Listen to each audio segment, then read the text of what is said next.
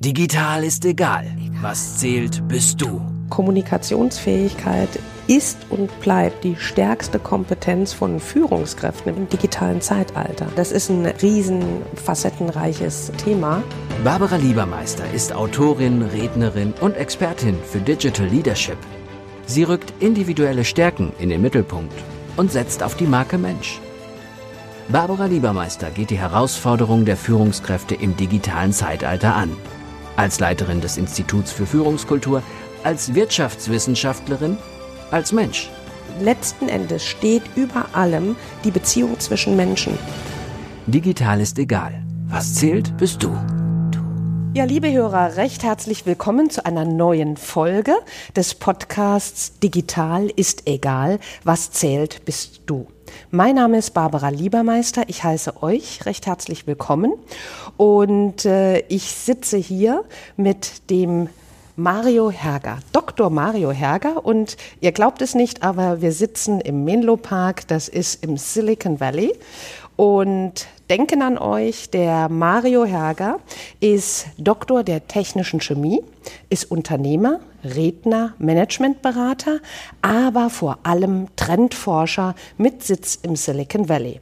Er ist Autor von verschiedenen Büchern, unter anderem von dem Silicon Valley Mindset und hat gerade ein neues Buch in Arbeit, das da den interessanten Titel trägt, Wenn Affen von Affen lernen. Und das erscheint kommenden Februar schon. Herzlich willkommen, Mario. Vielen Dank. Mario, erzähl mal etwas, wenn Affen von Affen lernen. Du weißt ja, in unserer Podcast-Folge geht es immer um Leadership und äh, sieht ja, da werden wir uns heute drüber unterhalten, wahrscheinlich etwas anders in Deutschland oder auch in Europa im Verhältnis zu Amerika aus. Wenn Affen von Affen lernen, was erfahren denn deine Leser in diesem Buch? Also in dem Buch äh, gibt es einen Untertitel, der heißt, äh, wie künstliche Intelligenz uns erst richtig zum Menschen macht. Mhm. Äh, beschreibt äh, wie künstliche Intelligenz uns als nun kognitives Werkzeug sozusagen erweitert. Betrachtet man die Diskussion im deutschen Sprachraum mhm. zum Thema künstliche Intelligenz, könnte man meinen, der Untergang der Welt, mhm. der Genat. Menschheit, die Versklavung, die Dystopie steht unmittelbar bevor, weil uns künstliche Intelligenz, die Superintelligenz versklaven, umbringen wird und Terminator und sozusagen niedermacht. Jede Technologie, die wir eingeführt haben, hat uns erst ermöglicht, gewisse Dinge zu machen. Ähm, Kleidung, die wir haben, hat uns erlaubt, in gewissen Klimazonen zu leben, zu überleben.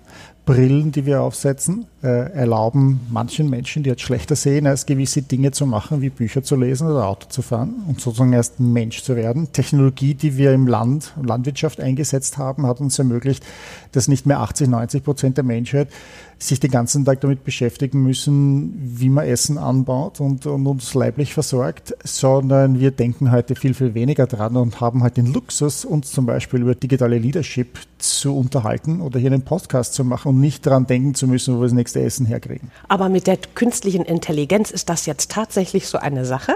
Das stellen wir auch fest. Die künstliche Intelligenz ist so das Gruselteil, das jetzt naht für alle. Das ist das Gruselteil, weil wir Änderungsängste haben. Das mhm. ist bei jeder Technologie so. Ich, ich schaue mir gerade äh, einen Podcast äh, ziehe ich mir jedes Mal rein, wenn ich mit dem Auto fahre, der heißt The Pessimist's Archive, wo es um Erfindungen geht aus der Vergangenheit mhm. und die Reaktionen der Menschen damals auf diese äh, Sachen.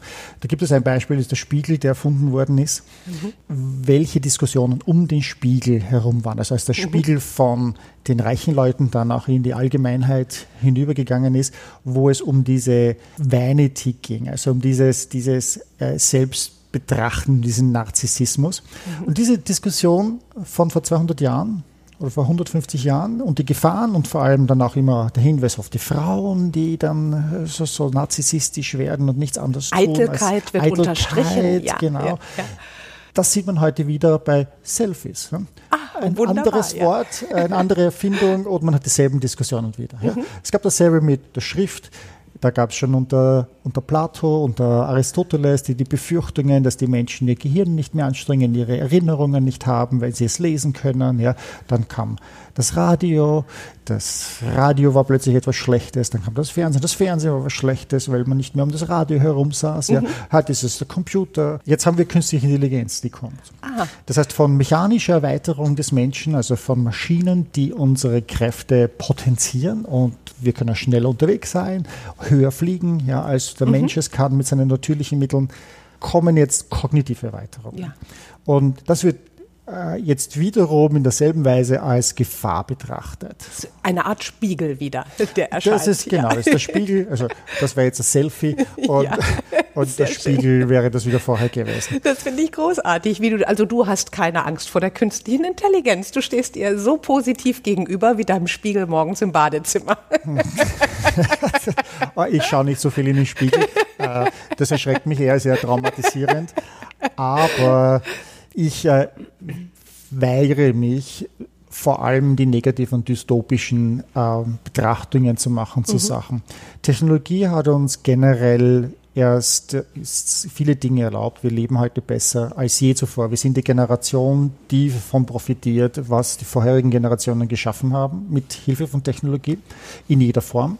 Und wir sind dabei, jetzt eine neue Technologie einzuführen, die das hat. Das heißt nicht, dass ich die Gefahren unterschätze. Die müssen behandelt werden.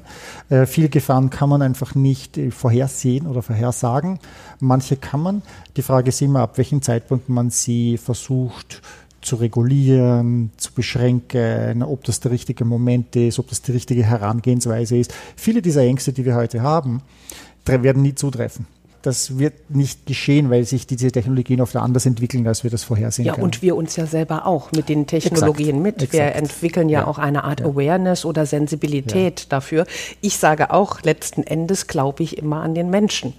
Ich habe mir hier äh, eine wunderbare Frage für dich aufgeschrieben, mhm. weil wir waren ja die Woche schon unterwegs. Und was mich hier sehr fasziniert hat, das war nicht nur, dass du natürlich Tesla fährst und mich dann damit ins Hotel gebracht hast. Das fand ich sehr interessant interessant, aber auch diese autonom fahrenden Fahrzeuge. So, und jetzt meine Frage, was machst du denn hier so den ganzen Tag als Trendforscher im Silicon Valley? Heißt das, du sitzt hier und schaust den autonom fahrenden Fahrzeugen hinterher oder was macht ein Trendforscher?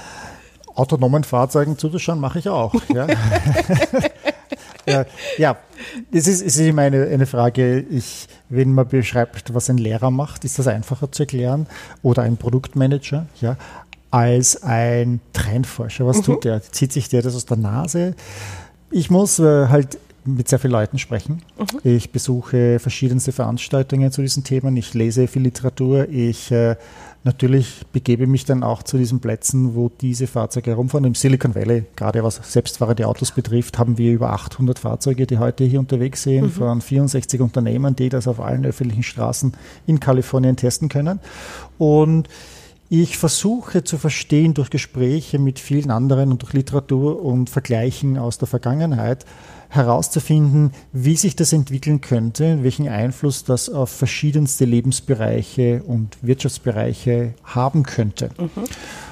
Du bist ähm, ja auch derjenige, entschuldige, wenn ich mhm. gerade unterbreche, aber du hast ja auch das, äh, ein Buch dazu geschrieben, wie Trends entstehen. Du sagst, man kann Innovationen genau. oder gewisse Trends sogar vorhersehen. Ja. Mhm. Das ist ein Buch, das heißt das Foresight Mindset. Mhm. Da geht es darum, die, die, die, Kunst und die Wissenschaft, die Zukunft vorherzusehen oder mhm. die Zukunft zu designen. Mhm. Tatsächlich kann ich relativ ein gutes Bild bekommen, was in den nächsten fünf bis 15 Jahren geschehen wird. Und zwar von einer mehr, ich sage mal, technologischen Seite weil alles, was wir haben, ja auf Bausteinen beruht. Das iPhone, als das 2007 herausgekommen ist, war in dieser Form irgendwie vorhersehbar. Es waren alle Bausteine da. Es gibt ja viele Leute, die sagen, das iPhone ist an der Stelle keine Erfindung mhm. oder keine Innovation, weil ja, es war ja nichts Neues. Ne? Mhm. Und das ist richtig für alle Innovationen. Das ist von den Bausteinen her nichts Neues. Man hat Bausteine, die man zusammensetzt. Man hat Kameras, Touchscreen, man hat äh, Computerchip, App Store, man hat ein Handynetzwerk äh, etc. Und jeder hat Zugriff auf diese Bausteine und viele versuchen das gleichzeitig irgendwie zusammenzusetzen und ein Produkt zu schaffen, das irgendwie die Menschen verzaubert. Ja, und dass, dass sie, das auch optimiert. Ja? Dass sie auch optimiert ja, genau. und dass sie genau. das verwenden können. Mhm. Es gab bereits in der Vergangenheit, äh, 1900, in den 1920er Jahren, gab es zwei Wissenschaftler aus den USA, die eine Zusammenstellung gemacht haben von Erfindungen und Innovationen, die von mehreren Leuten gleichzeitig gemacht worden sind, innerhalb von wenigen Stunden oder wenigen Monaten, die nicht voneinander wussten. Als Alexander, ja. als Alexander Graham Bell beispielsweise auf das Patentamt gegangen ist, um sein Telefon anzumelden, kam eine Stunde später ein weiterer Erfinder und hat auch ein Telefon angemeldet, weil die Idee sozusagen in der Luft liegt. Mhm. Die, die Bausteine sind da und man setzt das zusammen. So, jetzt kann man, wenn man sich diese Bausteine betrachtet, kann man für sich selbst entwickeln, was sind die Bausteine, die schon da sind, wie würde ich das zusammensetzen. Äh, und die Bausteine kann sein von technologischer Seite, Geschäftsmodelle, Verhaltensweisen, die Menschen haben, Megatrends, die ich sehe, man immer mehr Leute in der Gig Economy hat, mhm. ja, oder das elektrisches Fahren jetzt äh, von, von Verbrennungskraftfahrzeugen auf elektrisches Fahren geht.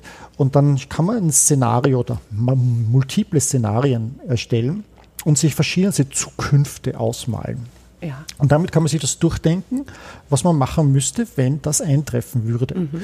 Und damit kann man bessere Entscheidungen im Heute treffen für die Zukunft dann verstehe ich das auch, dass du sagst, ich muss über alle aktuellen Neuheiten informiert sein. Genau. Ich führe ganz viele Gespräche, auch mit unterschiedlichen Technikern, mit Wissenschaftlern. Mhm. Und damit baust du dir sozusagen ein Konstrukt und der rote Faden daraus gibt dir einen Anhaltspunkt, was passieren könnte. Genau. Ja. Und ich darf mich nicht nur beschränken auf meine eigene Industrie oder meinen mhm. eigenen äh, engen Bereich, in dem ich bin, sondern äh, meine Philosophie ist, ich, ich lese relativ viele Bücher und jedes zweite Buch, das ich lese, hat mit dem aktuellen Thema, an dem ich arbeite, nichts zu tun. Das ist ganz was anderes.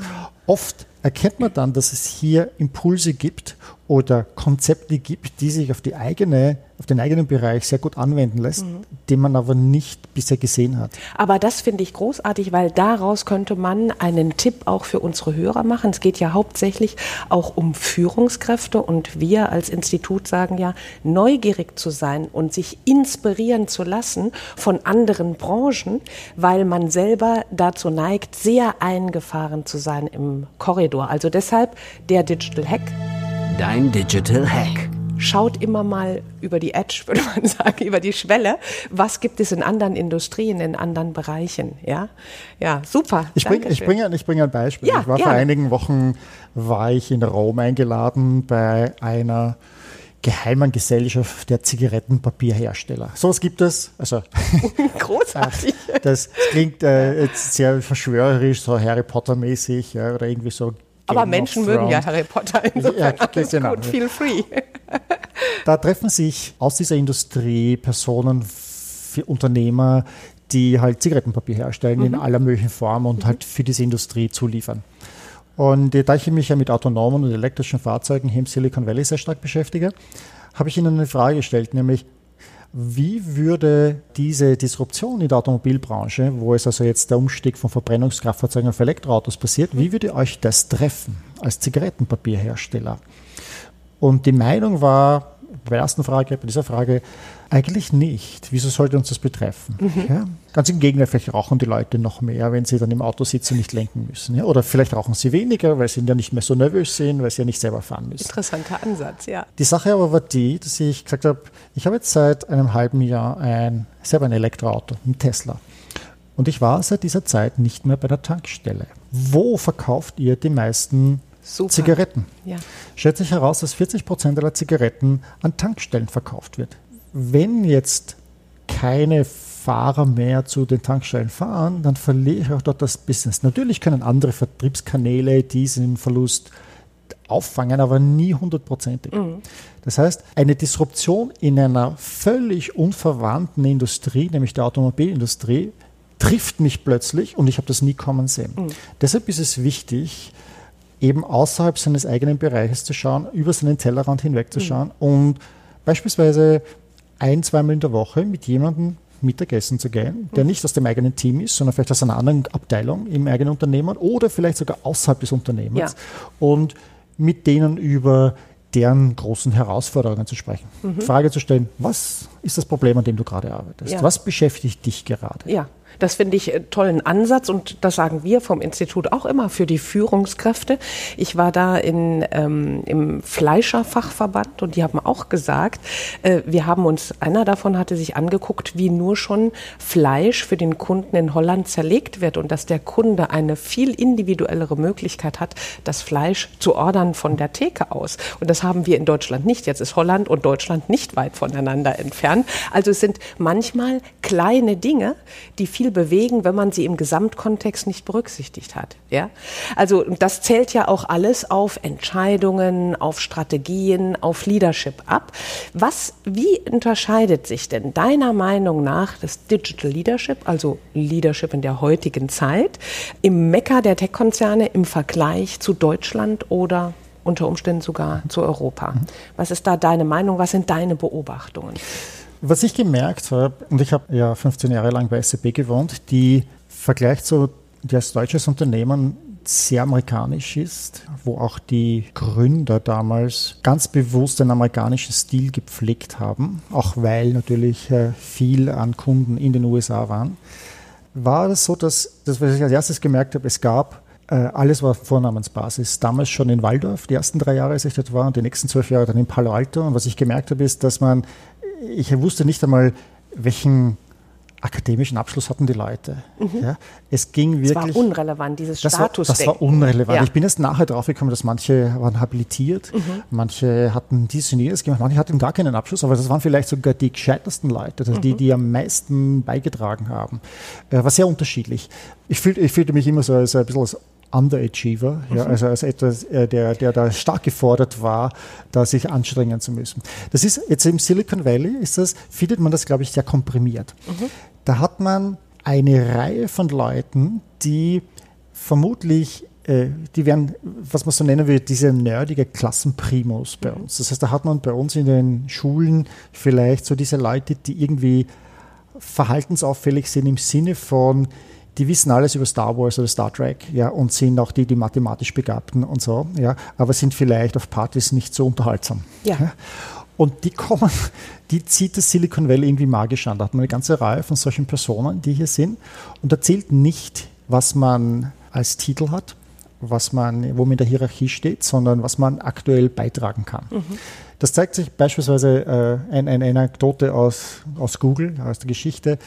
Sergey Brin und Larry Page, die Gründer, ähm, hatten damals bei den Diskussionen um Google Glass, also diese, diese Computer, die man sich dann auf, dem, auf die Nase setzt ja. ja und, und, dann macht, gab es die Diskussion, welche Farbe soll die Schrift haben, die man in diesem Glas eingeblendet sieht. Mhm. Ne?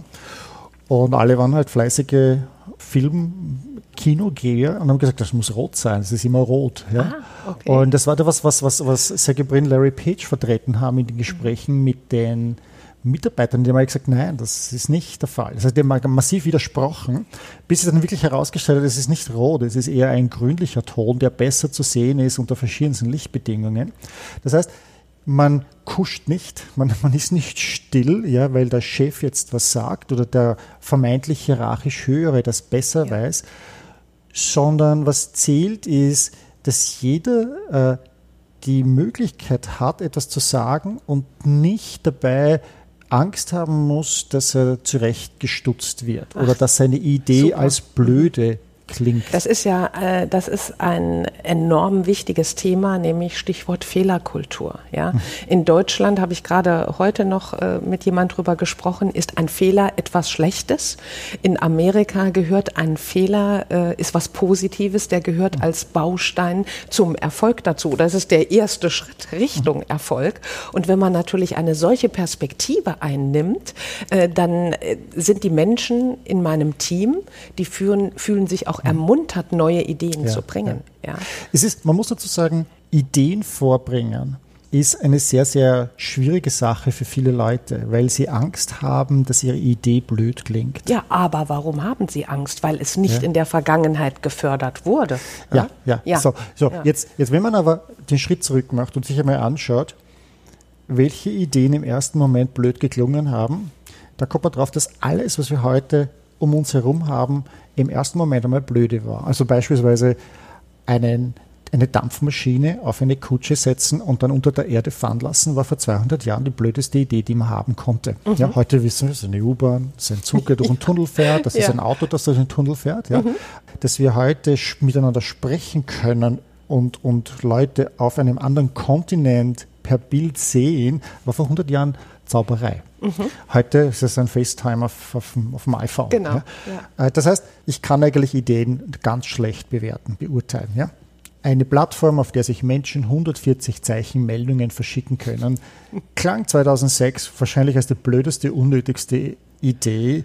Und der, der, der Mensch, der diese Idee vorbringt, muss, um, muss durchgeknallt sein. Ja? Ja.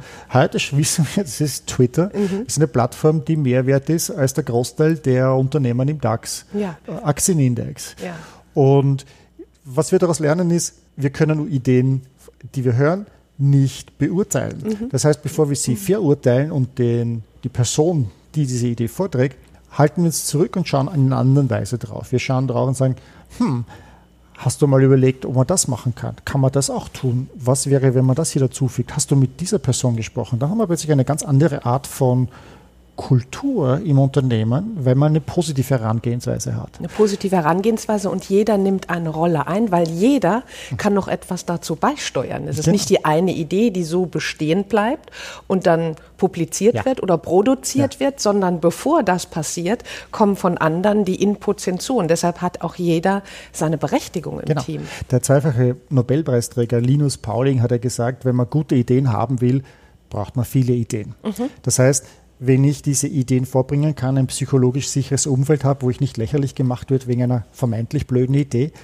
dann haben wir mehr Ideen, auf denen wir aufbauen können und dann die guten Ideen finden mhm. können. Das bedeutet auch, dass wir nicht bedacht sein dürfen auf unseren Status. Wenn ich jetzt ein Professor bin oder die Frau Doktor äh, und ich habe Angst, dass eine Idee, die ich vorbringe, jetzt von den anderen als blöde wahrgenommen wird, dann würde ich sie vorenthalten. Das heißt, ich mhm. habe lieber nicht genug Ideen mit. Mhm.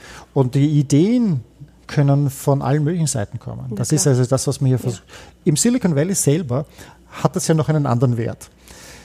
Da gibt es das sogenannte FOMO, Fear of Missing Out. Mhm. Zu viele Investoren haben oder Venture-Kapitalisten, Risikokapitalgeber haben eine Idee von vornherein als blödsinnig tituliert ja, und den rausgeschmissen oder die Person rausgeschmissen, die diese Idee gebracht hat und nicht investiert wo sich dann nachher herausgestellt hat, es ist ein hunderte Milliarden Dollar Unternehmen geworden. Ach, ja. Und sie haben sozusagen, heute ist gehen wir so und sagen, okay, ich habe schon einmal diesen Fehler gemacht und ich schaue mir das, denke mir das noch einmal durch und vielleicht investiere ich dann doch lieber oder bin doch lieber dabei, um was zu machen. Immerhin auch da der Digital Hack.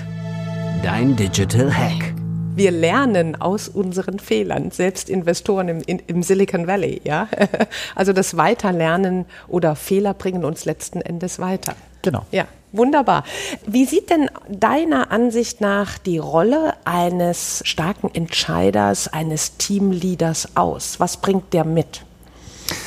Generell glaube ich, ist ein, ich würde es nicht, vielleicht nicht als Entscheider benennen, sondern mhm. als jemand, der das Team auf eine Vision bringen kann und das Team befähigt, effizient und mit Geschwindigkeit daran zu arbeiten. Ein Dirigent eher. Jemand, der orchestriert? Ein, ein, ein, ja, ja. der, der aber dann weiß, wo er loslassen muss. Ne? Mhm. Das heißt, wo der eine Person, die also E-Player einlädt, zu sich bringt, um ihr Bestes zu machen, aber sie auch entsprechend fordert. Ähm, wir haben da sicherlich eine ganze Reihe von solchen Leuten, die natürlich in den Medien überall sehen. Wir hatten da sicherlich einen Steve Jobs oder einen Elon Musk oder auch Sergey Brin, Larry Page, mhm. sind, wenn man sie näher betrachtet, sehr unterschiedliche Typen, in wie sie Leadership darbringen. Mhm. Steve Jobs war bekannt, dass er, dass er dieses Reality Bending, das ist ja die Wirklichkeit gebogen, es war sein, sein Kraftfeld um ihn herum, das Dinge, die alle gemeint hätten, wären nicht möglich, sind nach einem Gespräch mit Steve Jobs plötzlich in den Bereich des Möglichen gekommen. Er hat seine Visionen, die hat er leben ja, lassen. Mhm. Genau. Und Weil er ist ja jetzt nicht prädestiniert dafür, als die Top-Führungskraft zu gelten, was jetzt Empathie angeht.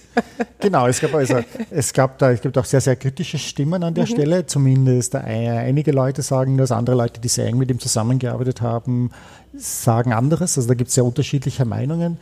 Ähm, er war sicherlich auch ein schwieriger Mensch im Sinne von zeitlang ja Körperhygiene vernachlässigt. Ja, da ist ah, er bloß für sich lange, lange Jahre herumgelaufen. Okay. Er hatte ja bei Atari so einen Praktikantenjob damals und da wurde in die Nachtschicht verschoben, weil er damals bloßfüßig und sich wenig körperlich gekümmert hat und die sich die Mitarbeiter dort beschwert haben. War es eine halt Zumutung für die Kollegen Zumutung, sozusagen? Ja. Den und, Part und kannte ich noch das, nicht. Das war, das war seine okay. jüngere Geschichte, also da war er. Mhm. Äh, er ist aber sicherlich jemand gewesen, der vermutlich sehr, sehr die Leute einstimmen konnte, eine Vision vorgeben konnte. Elon Musk, äh, der, der Tesla-CEO und, und äh, Gründer von PayPal damals und SpaceX, ist auch so ein Wahnsinniger, ja, der. Also ein bisschen Wahnsinn gehört immer gehört dazu, immer so die diese, Menschen anzustecken. Die sind, absolut rational auf einer Seite, ja. aber dann haben sie diese wahnsinnigen Ideen oder Sachen, die sie machen.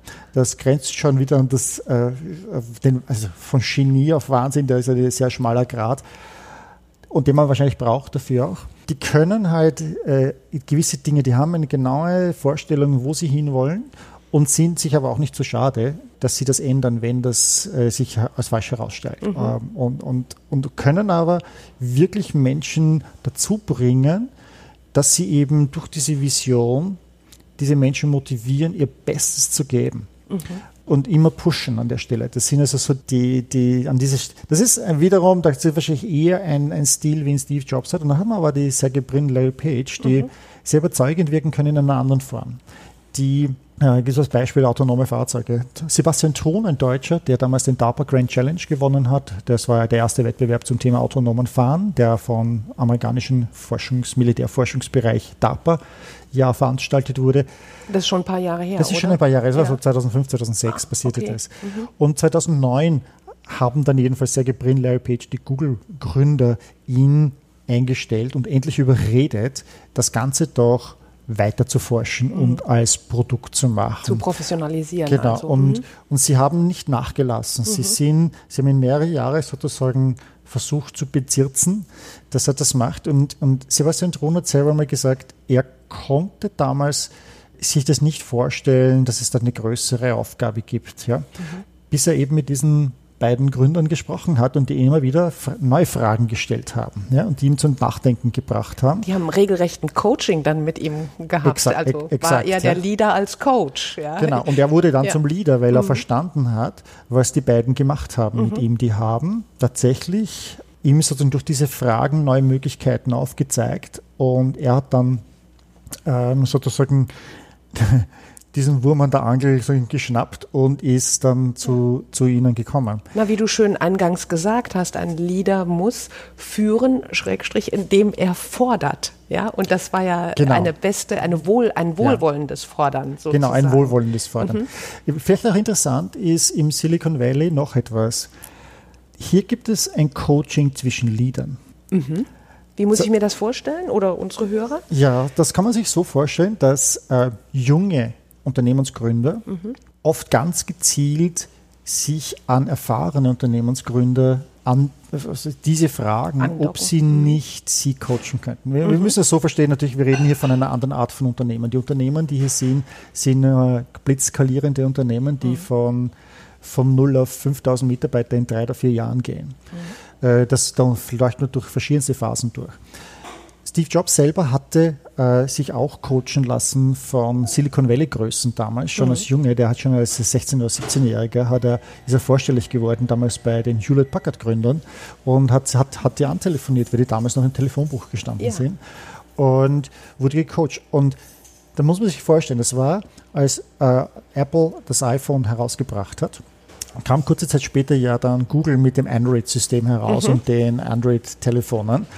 Und Steve Jobs war außer sich vor Wut, weil er gemeint hätte, die, die kopieren jetzt sein Ding und das ist jetzt die Patentverletzungen, die da sind, ja, ja. und wollte sozusagen den Nuklearkrieg mit Google haben. Ja. Dann haben aber Sergey Brin und Larry Page bei Steve Jobs angefragt, mhm. ob er sie mentoren würde. Ah. Als Coach. Ah, guck. Ja? Okay. Und auch wenn er noch so zornig war auf das, was Google gemacht hat, mhm. sozusagen jetzt seine Früchte, die er da versucht zu ernten, die er mit dem iPhone äh, gesät hat, ja.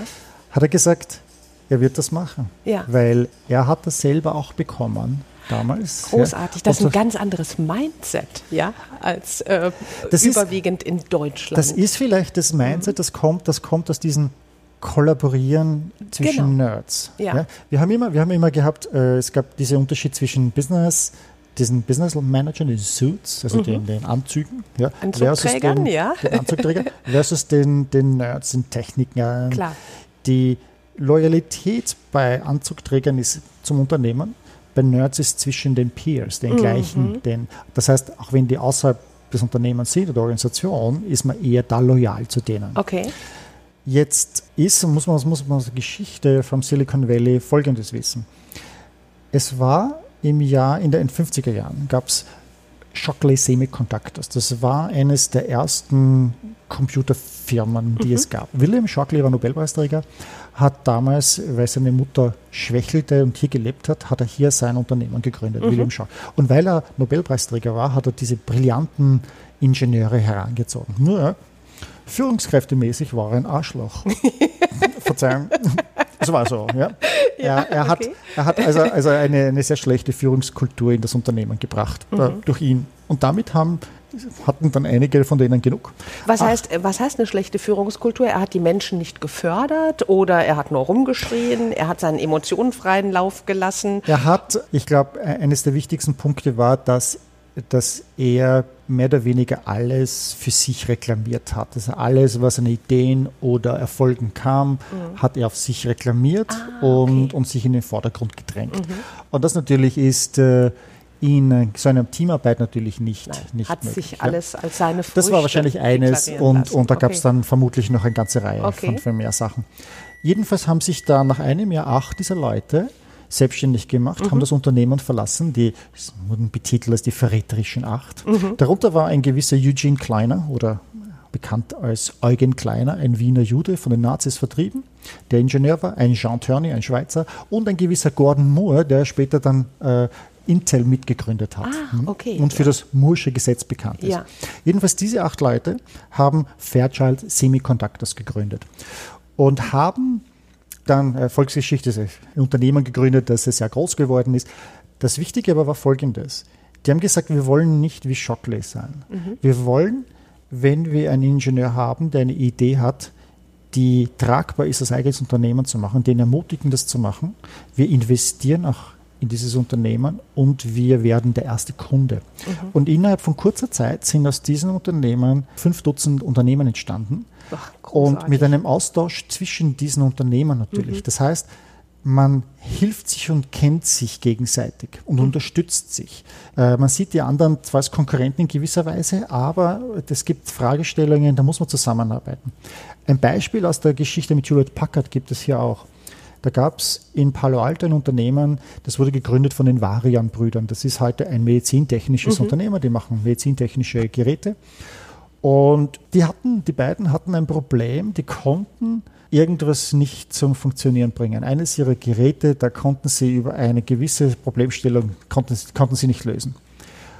Und äh, weil man halt Dave und Hewlett Packard kannte, Dave Packard und äh, William Hewlett kannte, hat man die gebeten, die haben sich eine Woche Zeit genommen, Auszeit von ihrer eigenen Firma, um den Varian-Brüdern bei der Lösung ihres Problems zu helfen. Ja, das ist eine ganz andere Kultur, weil da sage ich Deutschland eher Neidkultur, ja, ja. nicht Kooperationskultur. Und ich glaube, da können wir uns auch ja. eine gute Scheibe abschneiden. Ja. Das wäre sehr schön, wenn sich diese Kultur nach Deutschland äh, übermitteln ließe. Vielleicht ist es, vielleicht ist es, vielleicht muss man anschauen, wer, wer diese Leute sind, mhm. ja, von welchen Ausbildungen die kommen. Wir reden hier natürlich sehr viel von Ingenieuren, mhm. die hier sind.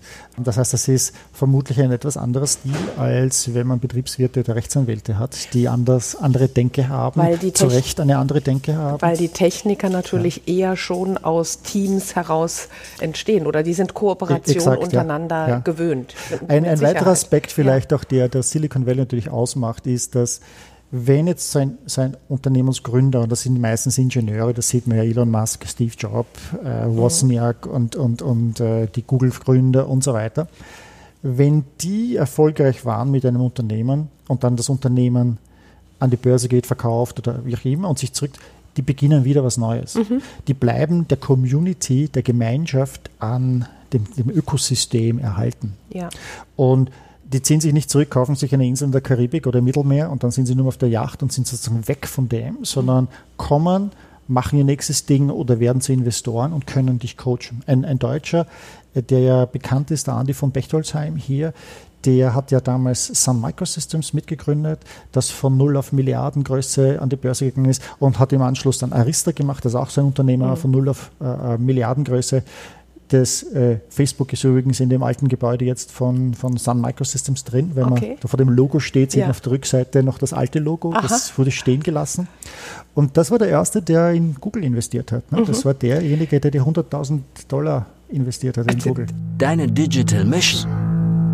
Das ist ja Wahnsinn, weil letzten Endes ist es doch dann so, dass die Wertschöpfung eine ganz andere ist. Die Wertschöpfung vom Brain der einzelnen Menschen, Genau. die haben eine ganz andere Verantwortung auch hier. Ja. Das merkt man. Ja. Man, man, stellt, man stelle sich das auch vor. Ja? Jetzt hat man so einen Investor, der selber Leader war, der Mhm. ein Unternehmen von null, von Startup auf Milliardengröße aufgebaut hat.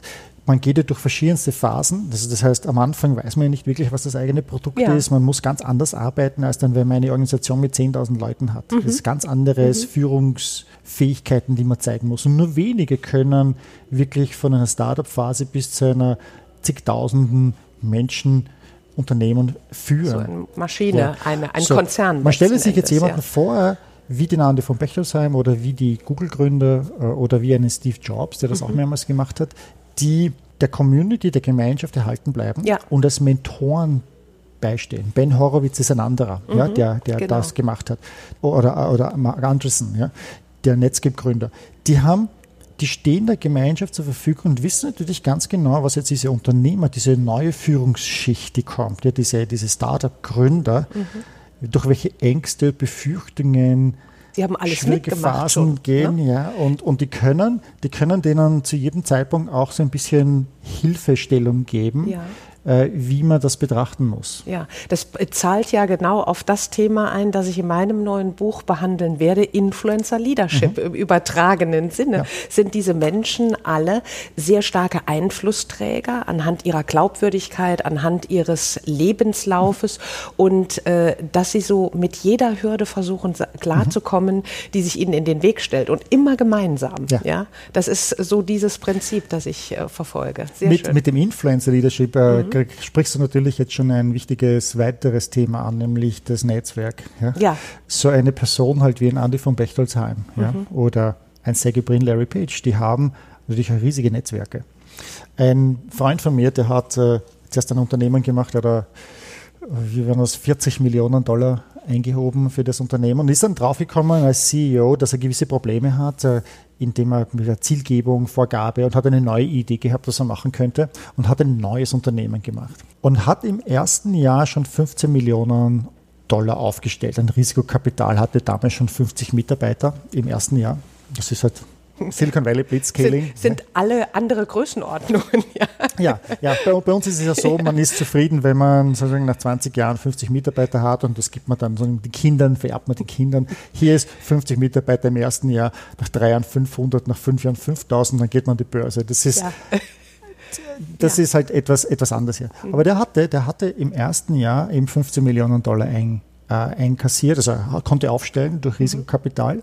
Und er zeigt mir seine Liste an Kunden, die er hat. Und da waren halt diese ganzen großen Namen drunter aus dem Silicon Valley. Er hatte Google, er hatte Netscape, er hatte Netflix, er hatte all diese Apple.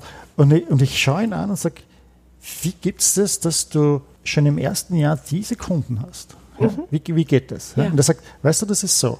Wir haben einen Investor, der selber vorher unternehmerisch tätig war, hat dann nachher investiert und der investiert in uns und dann sagt er, also der gibt uns nicht nur Geld, sondern er sagt so, Jetzt kenne ich natürlich die Google-Gründer, jetzt kenne ich die Gründer von diesem Unternehmen, das jetzt groß ist und diesen großen Unternehmen, die rufe ich jetzt einfach an und sage ihnen, das ist ein neues Startup, die haben was, was ihr brauchen werdet. Schaut euch das doch einmal an und ja. öffnet die Türen. Das heißt, die Leadership hier kommt sozusagen durch diese externe Person, die in mhm. dich investiert, hinein. Das ist also nicht nur das Management, das Leadership macht, sondern es sind auch solche Personen. Und natürlich, die machen das nicht als selbstlosen Gründen, sondern die haben investiert in dieses Startup. Aber die wissen auch die anderen, ja. äh, wo sie investiert haben früher. Und die haben natürlich so sagen wie, ja, wir kennen das, der, der kennt uns. Und wenn er das sagt, dann schauen wir uns das an. Dein Digital Hack. Also ganz wichtig an der Stelle, Digital Leadership, erfolgreiches Digital Leadership ist nicht nur monetäres Kapital, sondern auch die Netzwerke, die Menschen dahinter. Genau. Ne? Und auch die Menschen natürlich ja. zu fördern, ja. die noch nicht so weit sind. Wir nennen das, wir ja. nennen das Smart, äh, äh, Smart Money. Ja. Nicht Dump schön. Money. Smart Money ist, wenn du nur jemandem Geld gibst. Mhm. Äh, aber was du brauchst, ist Coaching. Mhm. Ja. Idealerweise hast du jemanden auch noch, der Coaching machen kann und der das Netzwerk hat und ja. dich dir helfen kann an der Stelle, ja. zum Beispiel die richtigen Mitarbeiter zu kriegen Klar. oder eben die richtigen Kontakte zu anderen Unternehmen zu mhm. haben oder wo auch immer du dich unterwegs bist. Das heißt, du musst dir diese Sachen anschauen, wenn du einen Investor, einen Risikokapitalgeber reinnimmst, mhm. weil das einfach das Unternehmen sehr viel stärker beschleunigen und erfolgreich machen das kann. hat dann automatisch, kaufst du dir einen Boost an mit dem richtigen Investor, wenn du genau, so willst. Ne? Genau, ne? ja. Dann habe ich zum Schluss noch, weil wir haben ja jetzt viel länger gesprochen, als wir vorhatten, aber es mhm. war so spannend. Ähm, ich habe noch eine Frage an dich, das Thema Hierarchie wird ja in Deutschland sehr klar gespielt, immer noch, obwohl es nicht überall, aber für einige Unternehmen schon zu starr ist, um dann zu wachsen oder die Flexibilität, die Agilität herzugeben, die wir brauchen, um ähm, Innovationen auch ins Leben zu rufen etc. Wie siehst du das denn? Ähm, müssen wir uns in Deutschland komplett von der Hierarchie verabschieden? Gibt es hier auch so etwas wie Hierarchie? Wie stehst du zu dem Thema Hierarchie versus Heterarchie, also der mhm. Abschied der mhm. Hierarchie? Es wird ja sehr ich stark glaub, gespielt in den Medien. Was, was ich so sehe, ist, Hierarchie wird es immer geben. Es mhm. muss immer eine Person letztendlich eine, eine, die harten Entscheidungen treffen. Mhm. Das heißt, da wird es immer jemanden geben. Wie diese Person bestimmt wird, ist eine andere Frage. Ist das eine Person, die in einer Hierarchie hinaufgegangen ist und, und immer eigentlich durch eine oder nur wenige Personen bestimmt worden ist, dass diese Person darauf steigt und dann wieder runterfällt? Mhm. Oder ist das jemand, der durch Einfluss, durch einfach die, die Reputation der Person äh, diesen Einfluss, diese Entscheidungen machen kann? Ich glaube, wir müssen einen guten Mix finden zwischen großen Hierarchien, Ebenen, die man heute hat, wo man auch nicht über Hierarchiegrenzen hinweg irgendwie kommunizieren darf, ja, wo man mhm. erst durch seine Hierarchiestufen gehen kann, dass man wieder runter kommunizieren kann zu jemand anderen. Mhm. Wir sind heute in, nicht mehr in äh, Systemen, in einem Umfeld drinnen, das diesen langsamen hierarchischen Weg erlaubt. Also normal hat man dann Hierarchien, wenn eigentlich alles bekannt ist. Mhm. Ja, dann gibt es ganz klare Entscheidungsvorgaben etc. Wir sind aber in einer Welt unterwegs, die wo immer weniger aktuell, wo immer mehr Ungewissheiten reinkommen, wo Änderungen viel stärker da sind. Eine Hierarchie bremst an der Stelle, dass man diese unterschiedlichen Wissensstränge ähm, aus verschiedenen Abteilungen miteinander verknüpfen kann. Dass man sie gar nicht gewahr wird unter Umständen, wegen hierarchischen Strukturen, die geprägt sind und viele Menschen anhand der bestehenden genau. Fehlerkultur genau. in Deutschland gar nicht genau. trauen, ihre Ideen auf den Tisch zu legen. Auch, ja. ne? wenn, wir so, wenn wir so reden vom kurzen Dienstweg, mhm. ja, dann ist ja das eigentlich, dass ich eine Hierarchie auflöse und ich spreche direkt mit der Person, die genau. der Experte ist und versuche das herauszufinden und nicht erst, indem ich über meine Vorgesetzten gehe und dann runter.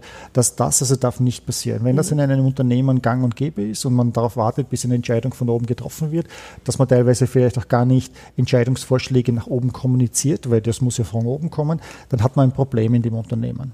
Dann wird es dazu nicht kommen. Oft weiß man ja im Feld besser, welche Entscheidung jetzt zu treffen ist. Ja. Es gibt eine ganze Reihe von, von Büchern zu diesem Thema, mhm. wo man immer mehr Entscheidungsgewalt auch niedrigeren Ebenen übergibt. Ja. Wir kennen das aus dem Militärischen, ja, die, die, die den Zentral, ja. Zentralstab hat mhm. nicht die Gesamtübersicht Übersicht, äh, also nicht die, die Detailübersicht und oft ändert sich das, die Situation so schnell am Grund und Boden, am, am Ort, dass dort die Leute eben, äh, befähigt werden müssen. Mhm. Ähm, und da, wir sehen also hier, dass sehr rasch durchmischende Gruppen und schnell sich auflösende und bildende Gruppen, ähm, Teams viel einsatzfähiger sind. Mhm. Das heißt aber auch, dass wir die Leute befähigen müssen und die Leute ermutigen müssen, das zu können. Und dazu müssen halt, glaube ich, heute auch Leaders lernen, dass sie Verantwortung übergeben können müssen, dass sie loslassen können müssen. Mhm. Ja, Micromanagement hilft an der Stelle nicht. Dein Digital Summary. Summary. Ja, aber ja. das ist doch ein großartiges Schlusswort, dass aus deiner Sicht der Leader sorgfältig abwägen muss, wann er fordert, wann er fördert, mhm. wann er abgibt Verantwortung, wann er aber auch Entscheidungen trifft. Und es ist die gelungene Mischung zwischen einem heterarchischen Ansatz und einer, ja, in den passenden Momenten einem Art, einer Art Hierarchie. Genau. Ja, ganz herzlichen Dank, Mario, Dank für, für, den Podcast. Hat super Spaß gemacht. Vielleicht schaffen wir es, wenn ich nächstes Jahr wieder in Silicon Valley komme dann, oder du in Deutschland bist. Du bist sehr häufig in Deutschland, ne, hast du gesagt, auf deinen Tourneen mhm. sozusagen. Wie häufig warst du dieses Jahr in Deutschland? Auch dieses Jahr war ich äh, zehnmal in Europa. Oh, äh, ja. Gleich einmal glaube ich, so insgesamt fünf Monate von zwölf. Ja. Also fast schon mehr jetzt wieder in, in Europa unterwegs. Ja. Aufgrund der vielen Vorträge und, und, und äh, Workshops, genau. die ich mache. Ja. Und was du ja auch machst, du machst ja auch Führungen im Silicon Valley. Das heißt, man kann dich ja auch buchen und kann sagen, ich würde gerne mit meinem Team oder mit meinem Unternehmen, das wird dann in Gruppen eingeteilt, so wie ich dich verstanden habe die Woche, ähm, führst du dann die Menschen durch die namhaften Unternehmen Unternehmen? Wie muss man sich das vorstellen? Was passiert da genau? Wir haben, also mich, mich kontaktieren immer wieder Vorstandsgruppen oder mhm. Managementteams, die unterschiedlich groß sind äh, und die, die vielleicht generell einen Überblick kriegen möchten über Silicon Valley, wie es tickt, vielleicht was Neues sehen ja. oder die schon genauere Vorstellungen haben, was sie suchen ja. für äh, gemäß ihrer Industrie. Und was wir machen ist, ich nenne das, wir machen drei bis fünf Stationen pro Tag. Mhm. Und eine Station ist beispielsweise, wir machen einen Besuch bei Google, lassen mhm. uns äh, von einem Google-Mitarbeiter, Bekannten von mir halt oder Bekannte ein bisschen mehr erklären über die Kultur dort oder über die, die Technologien. Wir besuchen Startup-Gründer, wir besuchen Venture-Kapitalisten, mhm. Äh, wir schauen in Gegenden, wo vielleicht selbstfahrende Autos herumfahren, damit ja. man das äh, live erlebt ja. Äh, und, und nachher qualifizierter mitreden kann und mhm. sagen kann, das ist schon sehr viel näher da, als viele Leute in Deutschland glauben. Ja. Und natürlich diese Erfahrungen selbst macht. Und oft, oft sind diese Menschen, die kommen, diese Vorstände, die müssen ja zu Hause in Deutschland Österreich, in der Schweiz, müssen ja diese Selbstsicherheit mitbringen. Wir wissen, wohin die Zukunft geht und wir sind gut aufgestellt und wir haben die Pläne und weil die, die, die Aktionäre, die, Ein, die, die, Eigentümer, die Mitarbeiter, die Kunden, die Presse, die Öffentlichkeit das so erwartet. Ja, ja genau. Ich erlebe die Leute natürlich dann anders. Ne? Bei mir lassen sie irgendwie so, zeigen sie ihre Verletzlichkeit. Mhm. Sie sagen, geben zu, wir wissen nicht genau, was kommt. Aber ähm, das ist ja auch in Ordnung. Ne? Und das ist also absolut, dafür bist du ja da. Das ist absolut ne? in Ordnung. Ja. Mhm. Und sie versuchen, sie kommen mit diesem offenen Mindset ähm, und oft äh, lernen sie, dass sie sich grundlegende Fragen stellen müssen. Das ist nämlich, was wäre, wenn es dein Unternehmen nicht gäbe? Wem würde das auffallen? Mhm. Äh, was ist, wenn du nicht damit Geld verdienst? Mhm. Ja, wenn das plötzlich keine Option mehr wäre. Ja. Und das sind harte Fragen, die sie sich plötzlich zu stellen beginnen und sie merken, die kriegen sie von diesen Personen, die wir besuchen, oft unbeabsichtigt. Mhm. Sie lernen auch neues Vokabular oder Terminologie oder neue Konzepte. Und oft waren sie schon auf der Suche nach diesen, konnten das aber begrifflich nicht richtig einordnen oder hatten keine Begriffe dafür. Und plötzlich haben sie das und haben kommen, selbstsicher. Das heißt, wir verstehen es jetzt ein bisschen besser. Wir haben jetzt eine Methode oder Methodologien gefunden oder Begrifflichkeiten und den Spirit und wie die Leute umgehen und versuchen das dann in ihre Unternehmen zu bringen. Großartig. Also ganz herzlichen Dank dir, lieber Mario, und äh, unseren Hörern heute. Bei Fragen könnt ihr natürlich jederzeit bei mir durchkommen und schreibt mir einfach eine Mail an b.liebermeister.ifidz.de und ich freue mich, wenn ihr das nächste Mal wieder dabei seid. Herzlichen Dank. Digital ist egal. Was zählt, bist du. Barbara Liebermeister geht die Herausforderungen der Führungskräfte im digitalen Zeitalter an. als Leiterin des Instituts für Führungskultur, als Wirtschaftswissenschaftlerin, als Mensch. Letzten Endes steht über allem die Beziehung zwischen Menschen. Digital ist egal, auch im Buchhandel und bei Amazon. Wenn du mehr wissen willst, www.barbara-liebermeister.com.